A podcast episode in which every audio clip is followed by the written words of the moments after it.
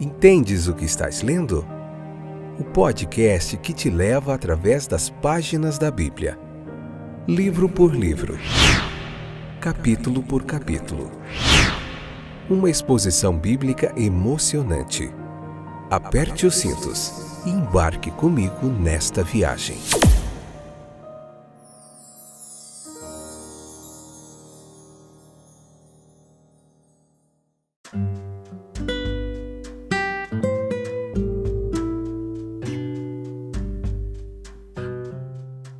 Olá, amigos e amigas, companheiros de viagem através das páginas da Bíblia. Tudo jóia com vocês?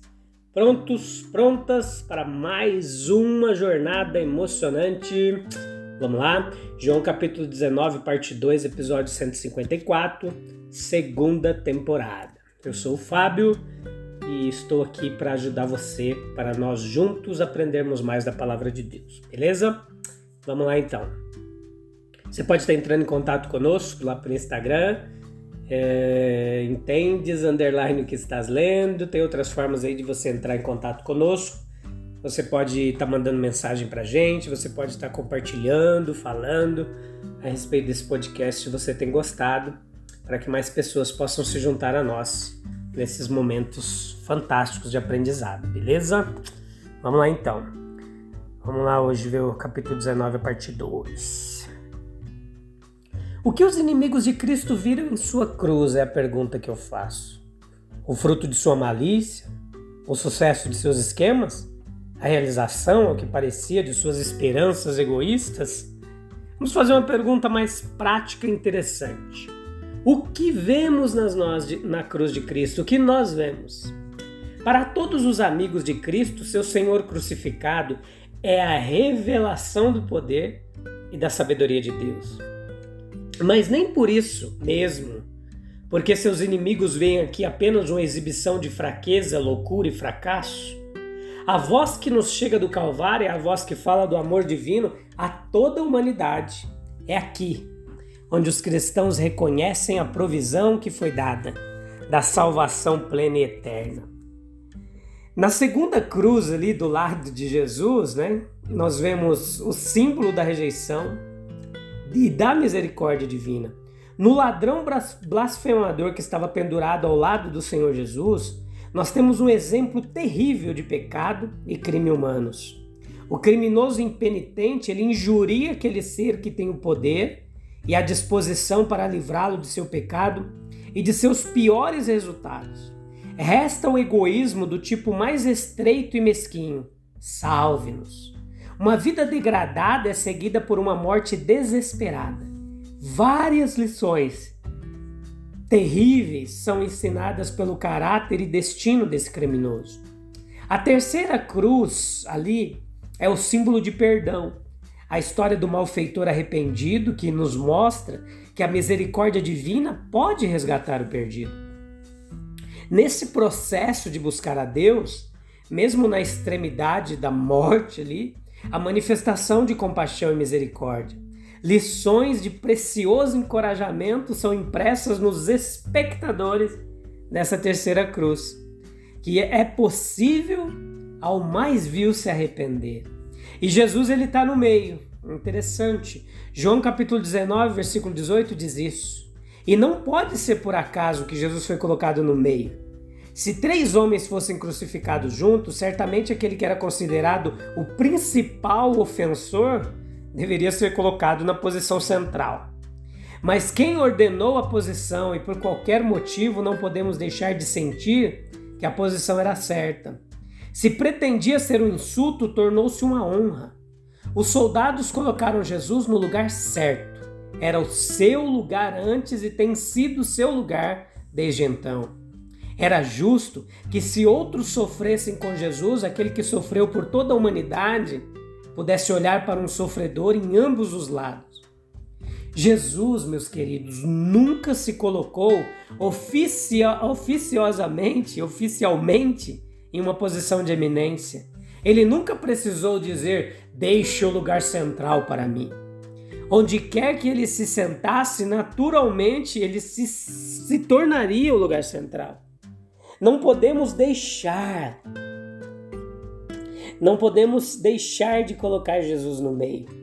Ele agia de tal maneira que não podia deixar de ser o personagem central em todas as assembleias.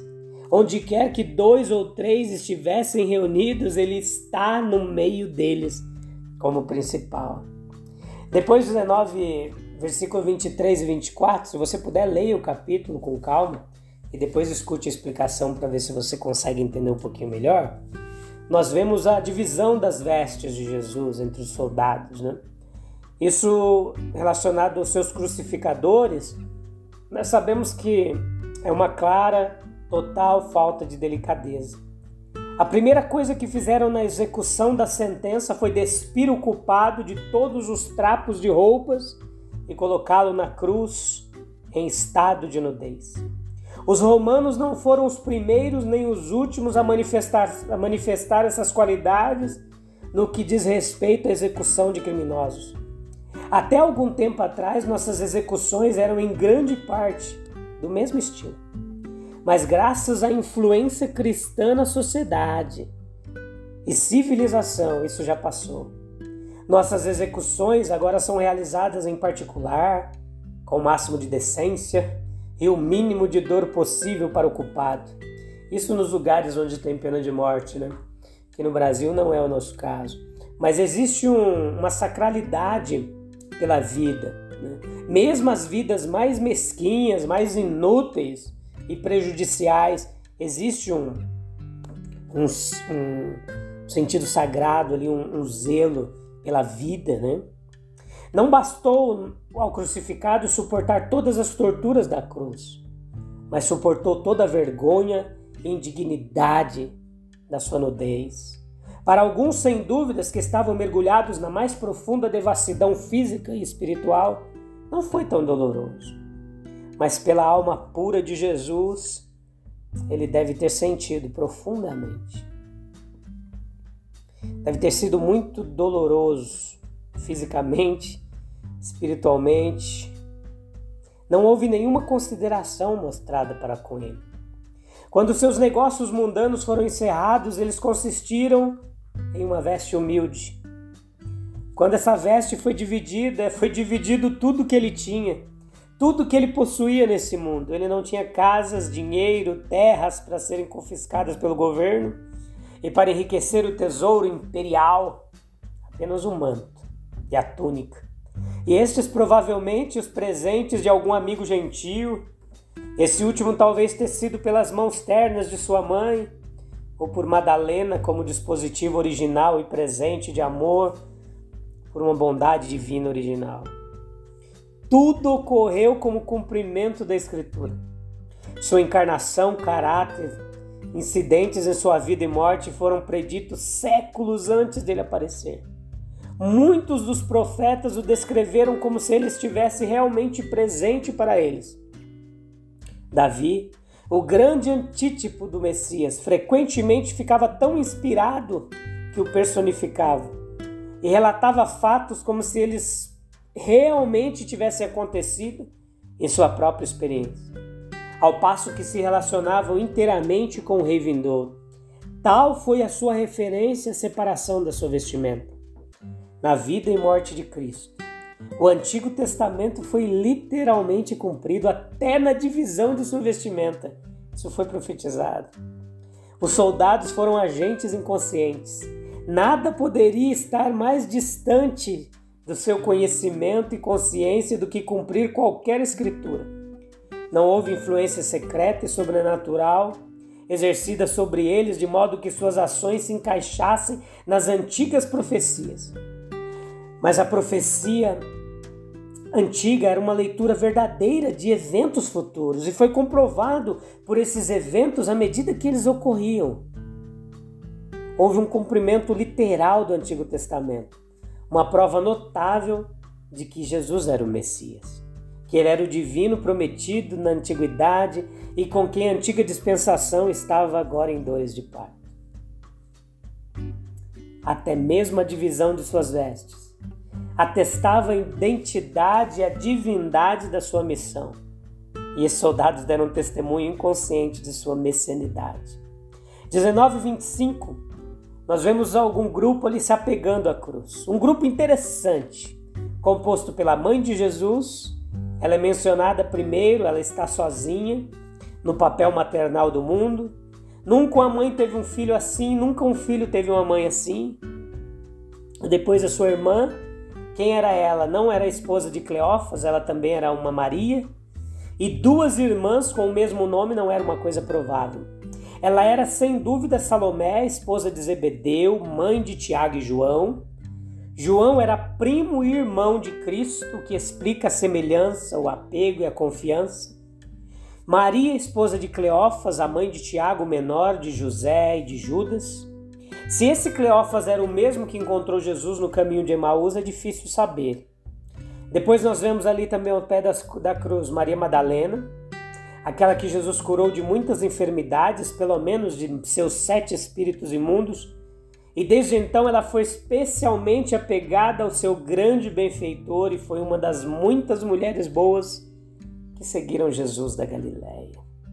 Todos os amigos, seguidores e parentes de nosso Senhor estiveram ausentes durante as horas terríveis da sua crucificação. Sabemos que seu parente mais próximo, a sua mãe, estava lá. Seu amigo e discípulo mais íntimo e simpático, João, foi uma testemunha dessa cena solene. Estes, com alguns outros, permaneceram na cruz, não despercebido pelo Redentor moribundo. Seus amigos mais próximos foram objeto de sua consideração afetuosa. E como esses versículos relatam, alguns de seus últimos pensamentos foram sobre eles e sua última provisão dizia respeito às suas relações. Ele já havia orado por seus assassinos, já havia aplaudido o companheiro de sofrimento na outra cruz com palavras de graça e promessa.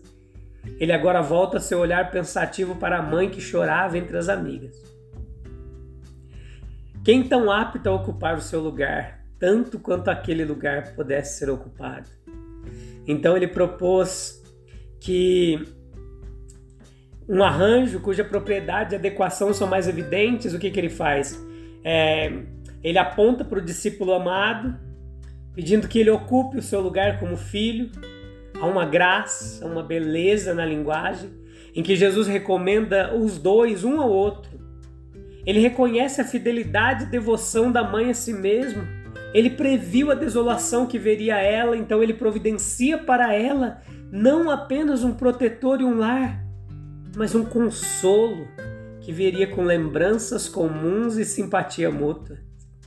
Havia aqueles talvez mais próximo dos parentes, mas ninguém poderia estar mais próximo do coração de Maria do que o amigo mais íntimo e confiável de Jesus. Assim foi garantido que Maria deveria ser retirada da cena angustiante. Deveria ter a garantia de uma atenção constante e afetuosa tampouco podemos duvidar de que esse arranjo era permanente.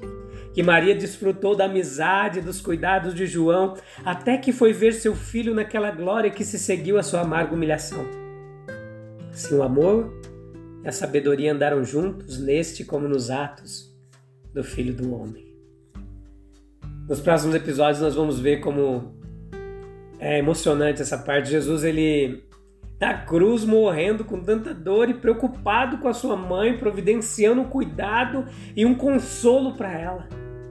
Que ser humano divino era ele, né? E é ele, porque ele está vivo e habita no meio de nós. Eu te espero no próximo episódio. É difícil fazer esses episódios aqui, segurar as lágrimas. É muito emocionante o relato da crucificação de Jesus para quem ama Jesus, quem tem Jesus como amigo, companheiro, é doído o seu sofrimento, mas é preciso a gente ler para aprender. Um abraço, te espero em breve. Fique com ele. Tchau, tchau. Deus abençoe.